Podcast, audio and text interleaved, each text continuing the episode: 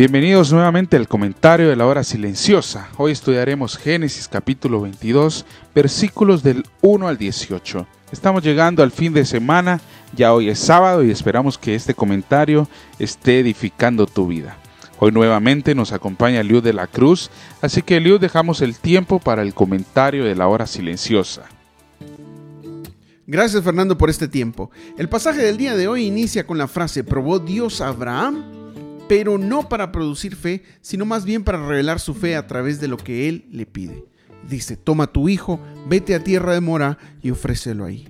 Con todo esto Dios mostrará que nunca estamos a salvo de las pruebas, y tal vez tú estés en este momento en alguna prueba. Nuestra fe suele ejercitarse con las pruebas, y es que Dios hace cosas totalmente incomprensibles, y a veces las entenderemos al pasar de los años, y en otras ocasiones solo la comprenderemos en la eternidad. Y nuestra respuesta ante esto es la siguiente. Dios, lo que me estás pidiendo es demasiado. Con esto debo comprender cuatro cosas para llegar a entender por qué me lo está pidiendo. La número uno, su reinado o soberanía. Él tiene derecho de exigirle todo lo que quiera a sus súbditos por su derecho como eterno rey. La segunda, su conocimiento, su omnisciencia. Su sabiduría, nadie interroga a Dios ni lo discute. La tercera, el amor divino. Si Dios me lo pide, Él hará algo nuevo, aunque yo no lo entienda dado que Él me ama, no va a ser algo malo por el solo hecho de hacerlo para conmigo. La cuarta, su omnipotencia o poder limitado, que aún podía resucitar a Isaac de los muertos. La forma más práctica de entender esto es de la siguiente manera, y te la diré a través de la vida de mis hijos, a los cuales amo mucho. Yo les he tenido que colocar sus vacunas para que su sistema inmunológico crezca.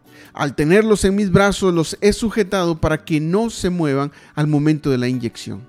Me ha dolido verles llorar, y mis hijos han gritado más por el dolor.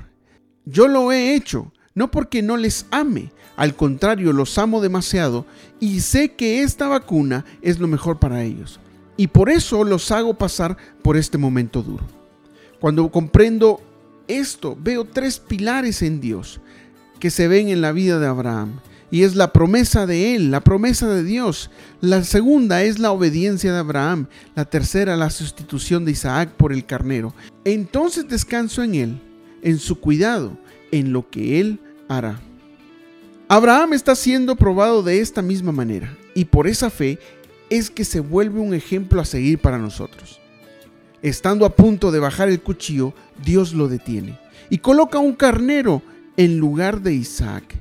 Esta misma imagen se repite tiempo después con Jesucristo estando en la cruz, pero la diferencia es que nadie detuvo la mano de los que dieron muerte a Jesús. Esto lo convierte a Jesucristo en el Cordero que quita el pecado del mundo. Por esta razón Abraham coloca un nuevo nombre a este lugar, que es Jehová proveerá o Jehová Jireh. Esto lo está mencionando en relación a que Jehová proveerá un sustituto para nuestro pecado, y es el mismo Señor Jesucristo. Con esto aprendemos que si vivo una vida de fe, podremos influenciar a las personas que están alrededor de mí, que Dios obrará en un plan, en una salida o en paz para los momentos difíciles. Al estar yo de esta manera, podré transmitir esta fe a otros y será de ejemplo a las personas que nos rodean. ¿Y cómo poder ver este cambio en este tiempo de estar en casa? Lo podré ver en las relaciones que tengo eh, a mi alrededor, por ejemplo, en mi forma de reaccionar, mi carácter, o al escuchar cómo avanza este virus, qué tanto temor tengo de esto. El confiar en medio de alguna enfermedad, en alguna situación económica, en las clases que son virtuales que no las entiendo, Dios proveerá una solución. Y esta fe o confianza la reflejaré a otros. Dios proveerá una forma distinta de ver el problema, un recurso diferente a la economía, una paz diferente, un gozo diferente.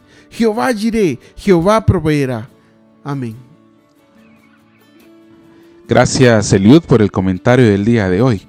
Vaya manera en la que fue probado Abraham. Sabes, la prueba es un tiempo en el que podemos dar lo mejor de nosotros al Señor.